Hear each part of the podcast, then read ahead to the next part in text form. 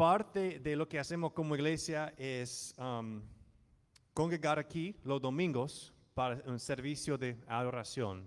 Y es eh, perfecto para escuchar un sermón, eh, para responder a esa predicación en el resto de la semana, para adorar juntos con la música y orar. Pero también como cristianos necesitamos otros espacios donde podemos conectar con otras personas de forma más íntima y también ser desafiados y apoyados en cómo el Señor está llamándonos de crecer como discípulos. Parte de ese sistema para esta iglesia, parte del ministerio, eh, los grupos pequeños. Y una forma es lo que vamos a hacer los viernes, pero también hay otra opción que vamos a escuchar ahora de personas em, con la edad de, bueno, ellos van a explicar todo, pero es una opción de, de un uh, grupo pequeño en nuestra iglesia. So la pregunta es, y Shana, vamos, vamos a invitar a Shana frente.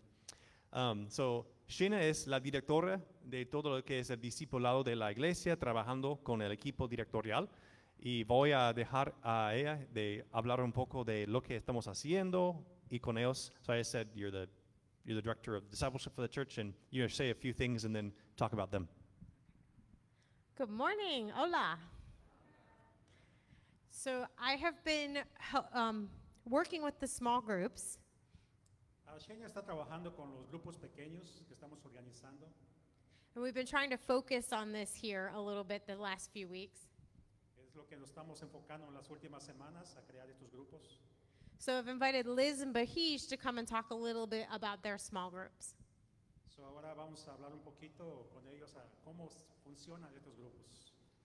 So Liz and Bahij, they are graciously hosting a younger adult group at their home.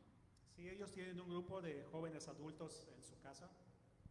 And so I wanted to share a little bit with you all so that you'd have an idea of what happens at small groups. Many of you are involved, but I want to give those that aren't an idea. Sí, vamos a hablar un poquito acerca de cómo funciona eh, ahora que vamos nosotros también eh, creando esos grupos pequeños en, en las casas. So, uh, Bahij, will you tell us a little bit about your small group? Yeah. Good morning, everybody. Días. Um, we are a small group. Um, we meet at our house. We're just five minutes down Van Owen. So ellos se reúnen en su casa, que ellos viven a cinco minutos de aquí. Of course, if you're interested, you can come and ask us for the address, but I'm not going to put it out on the internet. um, we're a group of young adults, um, maybe 20 to 30, 35 ish. Son, son grupos de 20 años a, 30, 20, 35? a, a 35 años.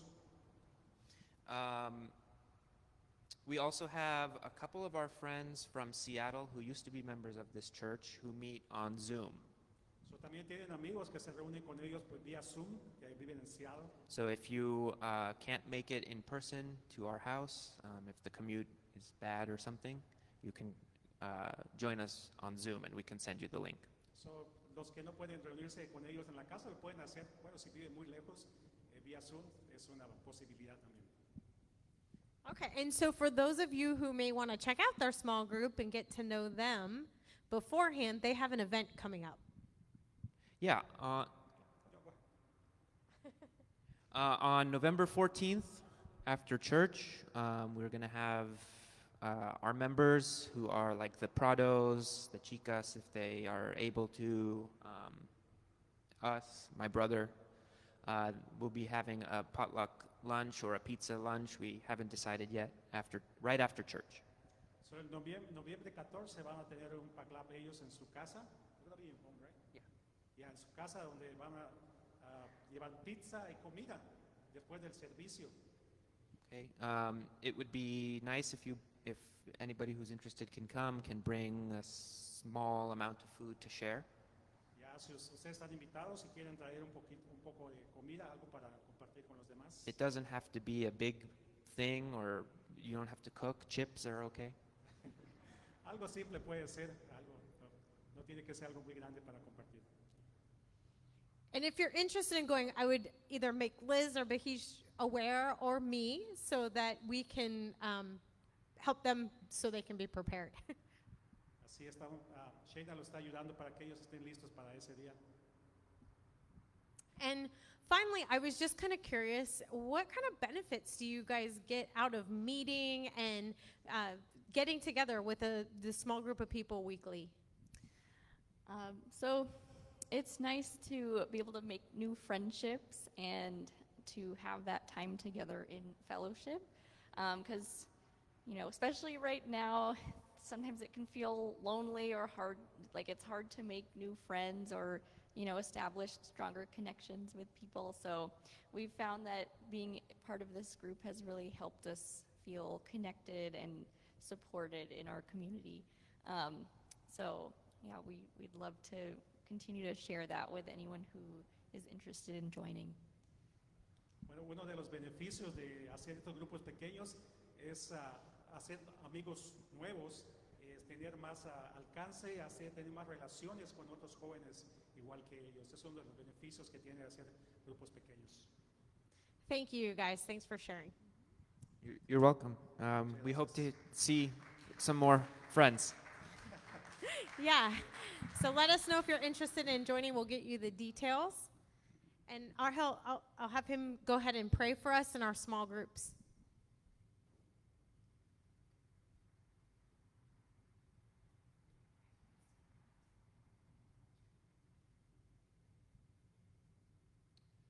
Oremos, hermanos.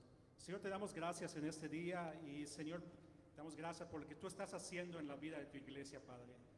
Eh, ponemos en tus manos a estos grupos pequeños, Señor, que se van formando, ese grupo como células, Señor, que vamos eh, dando estos, estos frutos, Señor, en los hogares. Puede ser en los hogares, puede ser en la iglesia, Señor, donde tú nos quieras usar, Señor. Pero prepáranos para que juntos podamos ir creciendo, Señor, en tu palabra, ir creciendo en las cosas a través de tu Espíritu Santo, Señor, que tú nos des ese crecimiento a través de todo, todo lo que sea posible, Señor. Nosotros podamos ter- eh, tener esa amistad más, más profunda, Señor, entre nosotros, eh, tener ese, esos grupos, Señor, que sea para nutrir espiritualmente la vida de cada uno de nosotros, Señor. Lo ponemos en tus manos, Señor Jesucristo. Seas tú el que guíe, Señor, a cada grupo pequeño, eh, donde tú quieras, Señor, que nazca un pequeño grupo de estos, seas tú siempre guiándolo a través de tu Santo Espíritu. En el nombre de Jesús, amén. Amen. Gracias, Argel. Gracias, Shaina. Y gracias a los dos. bueno, ¿cómo están? ¿Ya? ¿Pueden levantar la mano si, si pudiste estar aquí anoche? Uno, dos, tres, cuatro, cinco, seis, siete, ocho, nueve, diez, once, doce, trece. catorce. Oh, casi 15 personas. Qué buenísimo. Haciendo mucho otra vez. Yo vi a la hermana Grace haciendo como un directorio nuevo de la iglesia, de las personas que, que llegaron. So, vamos a tener la, la posibilidad de conectar con ellos. Eso es muy importante. Existimos aquí para, para ser una presencia del Señor aquí en el valle. Eh, Es la razón de existir. No existimos para levantar un nombre nuevo de una iglesia. No existimos como in- una institución para ganar los más likes en Facebook o Instagram. No somos aquí para, para crear una plataforma para nuestra propia gloria. ¿A quién necesitamos apuntar? Al Cristo, al nuestro Señor Jesús, el Rey de Reyes. Tenemos que coronarlo. So, por eso estamos aquí. Yo creo que es la primera vez que está aquí. ¿Cómo se llama? Jennifer. Mucho gusto. ¿Podemos dar un aplauso que está aquí con nosotros?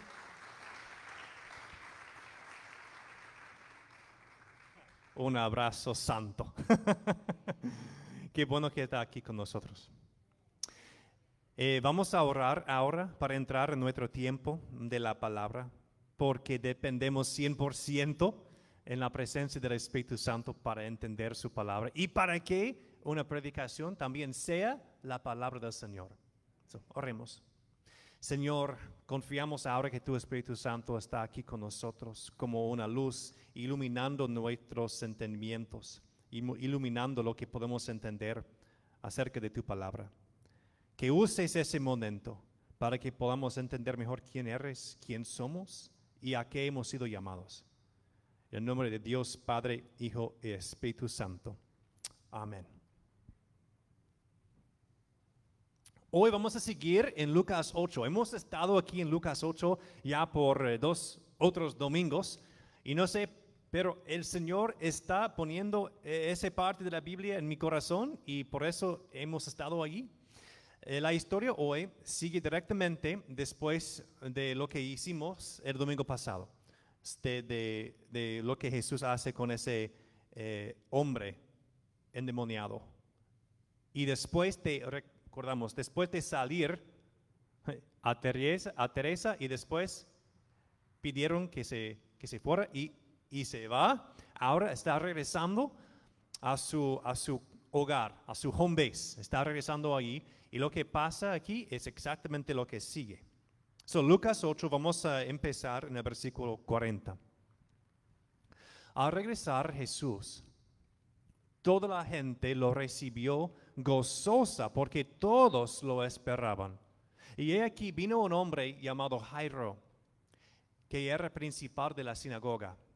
Se postró a los pies de Jesús y le imploró que fuese a su casa, porque tenía una hija única de, unas, de unos 12 años que se estaba muriendo. Mientras él iba, las multitudes lo apretujaban. Y una mujer que padecía de hemorragia desde hacía 12 años, la cual, aunque había gastado todo su patrimonio en médicos y no pudo ser sanada por nadie, se le acercó por detrás y tocó el borde del manto de Jesús. De inmediato se detuvo su hemorragia. Entonces dijo Jesús, ¿quién es que me ha tocado? Y como todos negaban, Pedro le dijo, Maestro, las multitudes te aprietan y presionan. Jesús dijo, alguien me ha tocado, porque yo sé que ha salido poder de mí.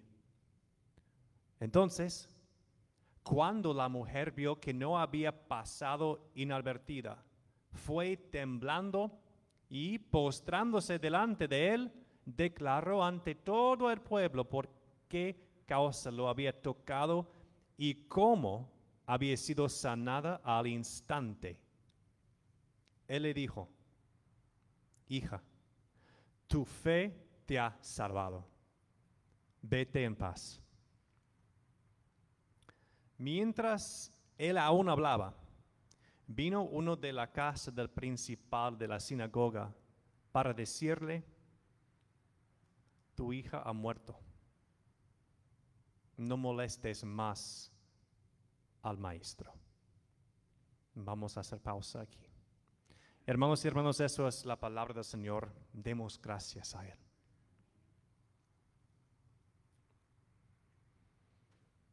El regalo más precioso de la vida de ese hombre es cuando nació su hija. Como bebé pudo tener todo su cuerpo aquí en solo un brazo. Tal vez alguno de ustedes recuerde ese momento de tener a Henry ahí en el brazo, el chiquititito Henry. Ahora no tan chiquito.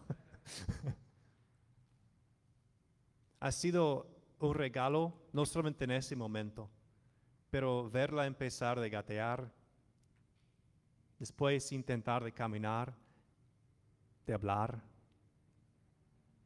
siguiendo creciendo como niña fuerte, ahora llegando casi a ser adolescente.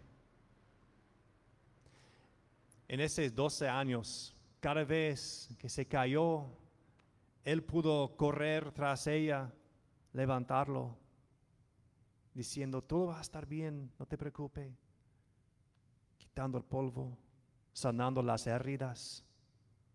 En cada circunstancia de su vida ha podido decir, todo saldrá bien. Yo estoy aquí, no te preocupes, estoy aquí.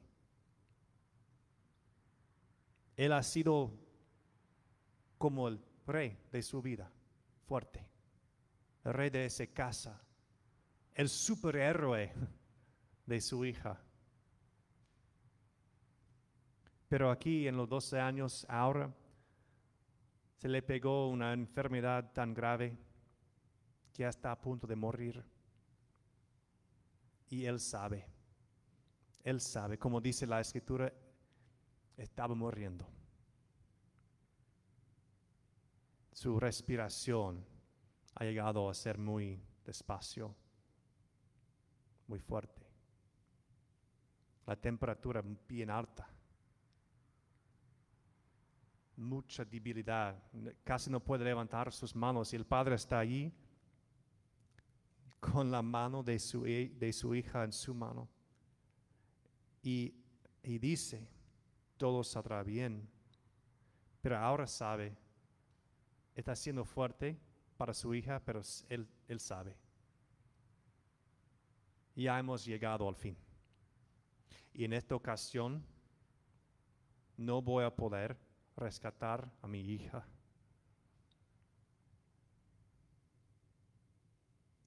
Con su corazón en sus manos. Empieza de, de desanimarse. Eso es mi trabajo como, como padre. Es, es, estar aquí. Es, es rescatar a mi hija. Empieza a recordar que tal vez hay una última esperanza. Él ha visto ese hacedor de milagros, Jesús, que por varios meses ha estado viajando por esa región haciendo varias cosas milagrosas. Y también siendo líder de, de la sinagoga,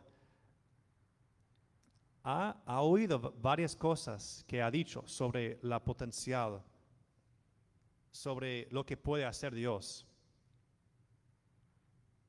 ha escuchado cosas como Dios vivifica a los muertos y llama a las cosas que no existen como si existieran.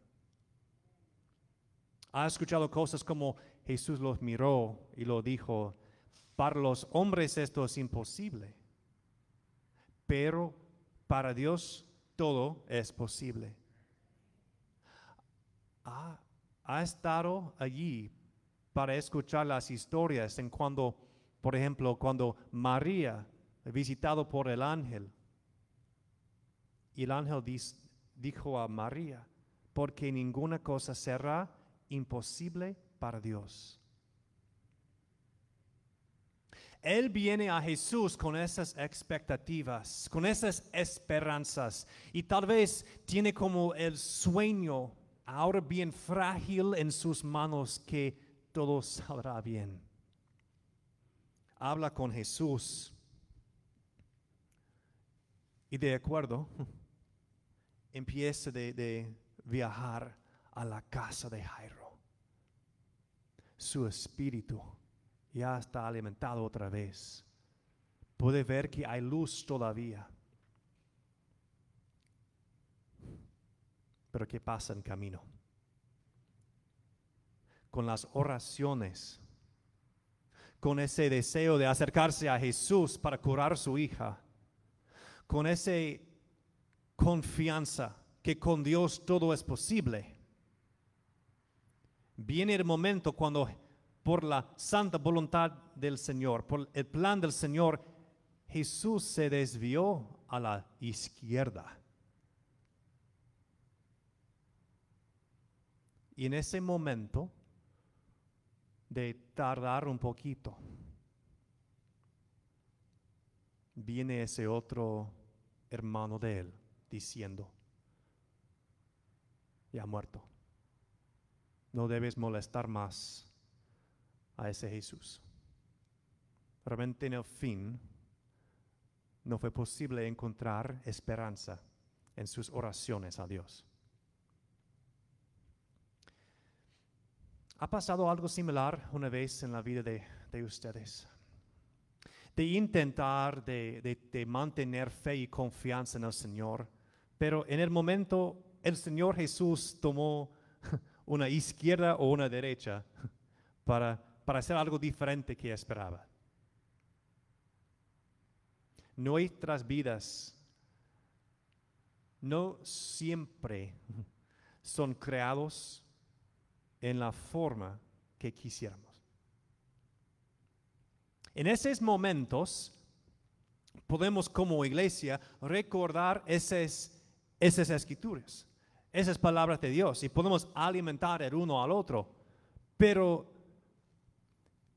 estamos aquí adorando a un Dios que puede vivificar a los muertos y llama a las cosas que no existen como si existieran. Podemos compartir esas palabras el uno con el otro, pero en el momento cuando hemos llegado a la pared, a la barrera y chocar con la muerte, con, con una, circunstancia, una circunstancia fuerte así, ¿dónde vamos a poner esas palabras? ¿Dónde ponemos nuestra fe y nuestra confianza?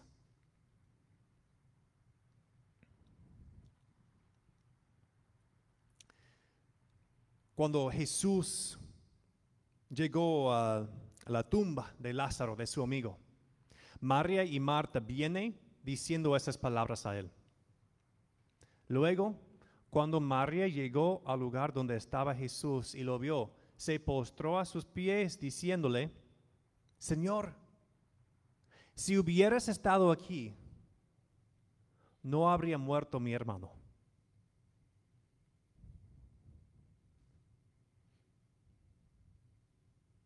si hubieras respondido a mi oración, esa cosa no me hubiera pasado.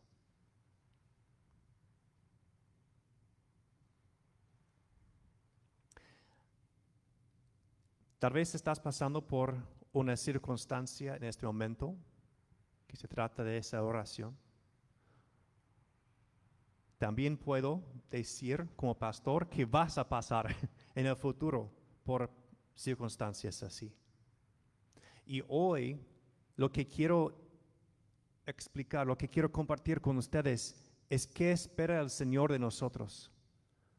Cuando tenemos una oración, cuando ya hemos edificado un futuro imaginario en, nuestras mentes, en cómo el Señor va a conectar con nosotros y, cómo el Señor va a, hacer una milagro, un milagro. ¿Qué, vamos, qué, ¿Qué hacemos cuando en camino a ese milagro Jesús decide girar a la, virar a la izquierda, desviar a la izquierda y hacer algo diferente. Porque es, es excelente que esa otra mujer ha sido sanada. Pero, pero, ¿y mi problema? ¿Y mi hija que está muriendo?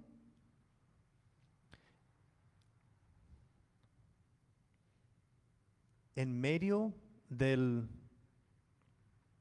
de siendo decepcionado, en medio de siendo desanimado, en medio de, de, de,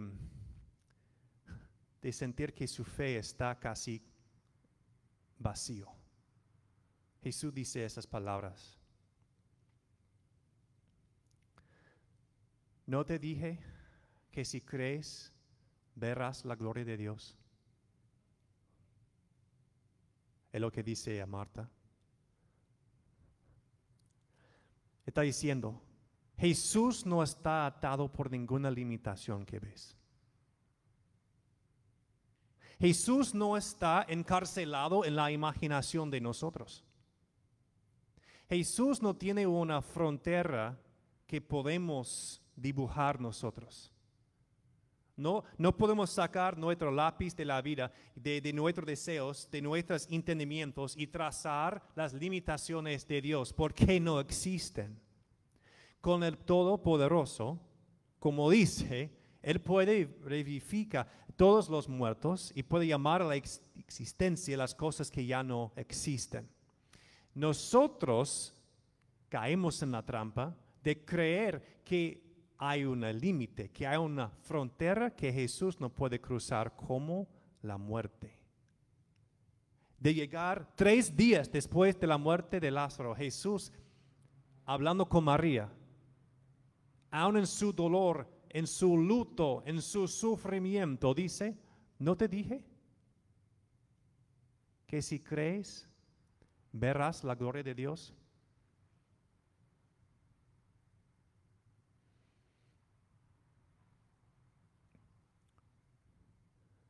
tu hija ha, muerto, no molestes más al maestro.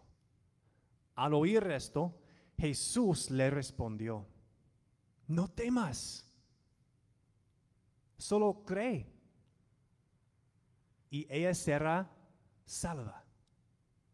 Cuando llegó a la casa no dejó entrar consigo a nadie, sino solo a Pedro, a Juan, a Jacob y al padre y la madre de la niña.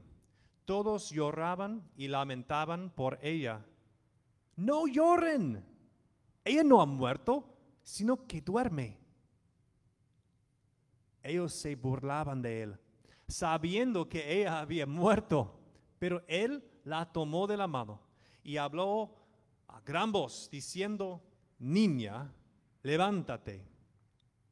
Entonces su espíritu volvió a ella y al instante se levantó y él ordenó que le dieran de comer y sus padres quedaron atónitos. Y él les mandó que a nadie dijeran lo que había sucedido. Jesús sabía que iba a venir allí para resucitar a esa niña. Y Jesús sabía que iba a resucitar a Lázaro. Jesús sabe que va a resucitar a cada uno de ustedes. Y en esa perspectiva debemos vivir, debemos morar, debemos concentrarnos que han, con Jesús no hay límites.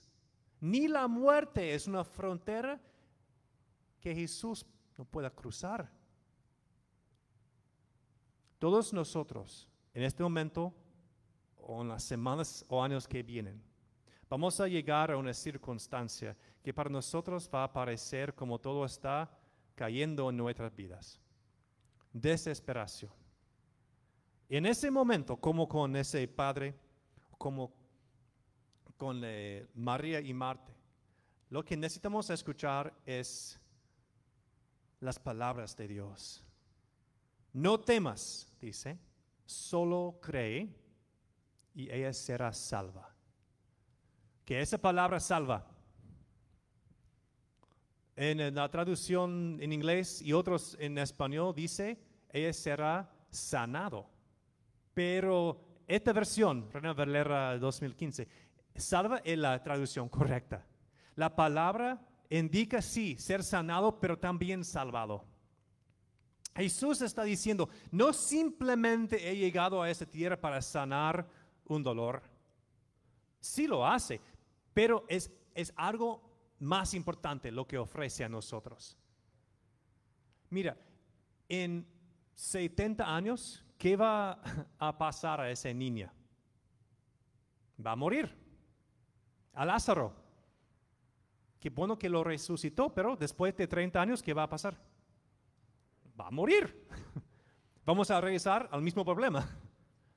Jesús no vino a este mundo simplemente para poner un band-aid sobre nuestras vidas. Y por eso dice, yo he venido no solamente para sanar, el, más glorioso de eso, he venido para salvar.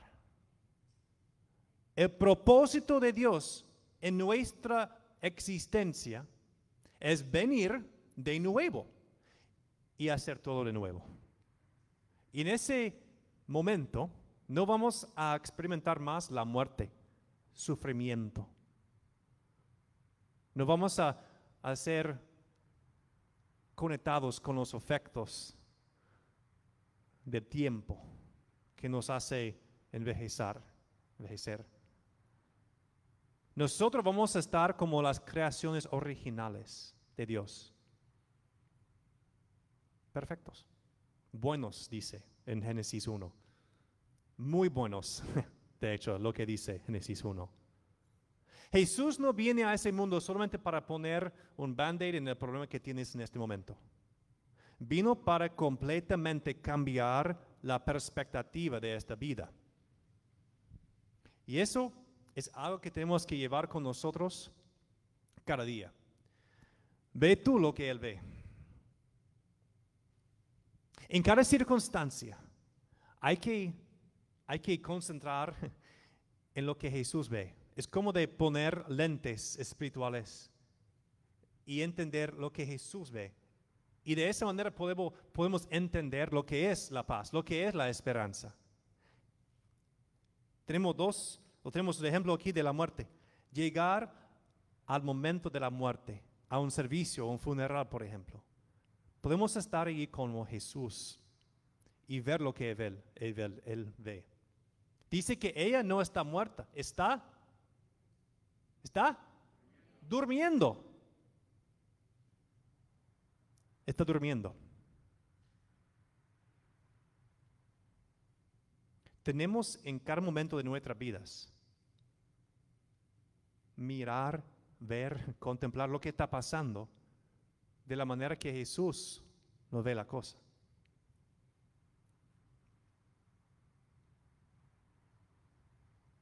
Solo así podemos tener la esperanza de Dios en nuestras vidas, la paz de Jesús en nuestras vidas. Porque Él venido a este mundo para salvarte, no simplemente para, para levantarte una vez más para que caigas otra vez. Vino a este mundo para salvar, para rescatar de la maldad de este mundo del enemigo que tiene influencia en este mundo. Cuando levantes en la mañana, si tienes niños siempre en la casa, hay que, hay que verlos como Jesús los ve. Eso va a ayudarte de entender qué es su papel, qué debes estar haciendo como familia. ¿Qué haría Jesús? En tus trabajos tienen que entrar tienen que entrar en, en ese lugar de empleo diciendo cómo ve Jesús ese empleo, esas personas, esos socios. Cuando ya estás regresando a la casa en la noche y hay un vecino ahí cortando las plantas, hay que ver a ese vecino como Jesús lo ve, como una creación de él, que merece el, eh, saber el amor de Dios en su vida en la iglesia. Tenemos que ver la iglesia como Jesús lo ve, como una comunidad de familia, experimentando el amor de Dios juntos, la reconciliación de Dios para compartirlo con el mundo, como anoche. Tenemos que ver todas partes de nuestra vida por, las, por los mismos ojos que ve Jesús nuestras vidas y las circunstancias en nuestras vidas. Porque cuando Jesús ve la circunstancia, no ve límites, no ve fronteras, no ve barreras, solo ve oportunidades, potencial para milagros. Ve la capacidad para desarrollar en nosotros un discipulado más fuerte. Ve las maneras de que podemos entender mejor que Él nos ama. En cada circunstancia de nuestras vidas, no podemos empezar de pensar que Jesús no está con nosotros. Cuando esa respuesta no ha llegado como esperábamos. Jesús siempre está en control. Y a veces cuando está esperando es solamente para que su gloria sea más manifestado. Oremos. Señor, nuestro deseo es ver las cosas con tus propios ojos. Nuestro deseo es, es contemplar ese panorama más grande de que tú estás haciendo y confiar en lo que tú estás haciendo. Dependemos en tu amor y como iglesia, Señor, confesamos de nuevo hoy que nuestra que nuestra fundación siempre será lo que estás haciendo para nosotros. Señor, queremos orar por las personas que está aquí o mirando, que no ha tenido eh, esa decisión, que no han tomado esa decisión de poner fe completamente en lo que es tu persona, en lo que es la esperanza y la paz divina. Dice aquí, Señor, solo cree. Señor, por cualquier persona que está tocando en este momento, de creer en lo quien es. Señor, ayúdanos como iglesia de responder con esa persona con fe, diciendo que Jesús, tú eres nuestro Salvador y tú eres nuestro Señor. Yo pongo mi vida, mis dificultades, yo pongo mis dudas, mis cuestiones, yo pongo mis oraciones en tus manos. Porque escuchamos hoy tu palabra, tu voz diciendo que no temes, solo cree. Y así, Señor, pedimos que puedes alimentar la fe también de su iglesia, los que ya han puesto ya han puesto su confianza en tu palabra, en tu persona como Señor y Salvador. Que tu Espíritu Santo hoy llene este lugar con, con una fe renovada que puede ver lo que tú ves y actuar así en nuestras vidas. Señor milagroso, Dios todopoderoso y nuestro Salvador, hemos orado en tu nombre Jesús. Amén. Por cualquier persona que um, está aquí o está mirando, eh, que ya está listo para tomar ese paso, de poner su fe completamente en lo quién es Jesús. Como dice Jesús, solo cree tienen que hablar conmigo, tienen que acercarse con uno de nuestros líderes, pero hoy es el día, siempre hoy es el día. Y también para comprometerse de nuevo, hoy es el día. Vamos, voy a pedir que los hermanos Ángel y, Juanita estén aquí atrás para orar con cualquier persona. Hemos hablado de las dificultades que también nos, nos está pasando. Tal vez hay una dificultad o una circunstancia en su vida y quisiera que la iglesia pueda acercar a esa necesidad y orar por ustedes. Ellos van a estar ahí para orar por cualquiera de ustedes. O puede ser por otra persona. Tal vez hay otra persona que está pasando por algo muy fuerte y pueden orar también allí con ellos. Vamos a entrar en ese tiempo de la ofrenda, vamos a cantar y eso será eh, un tiempo de adoración a nuestro Señor.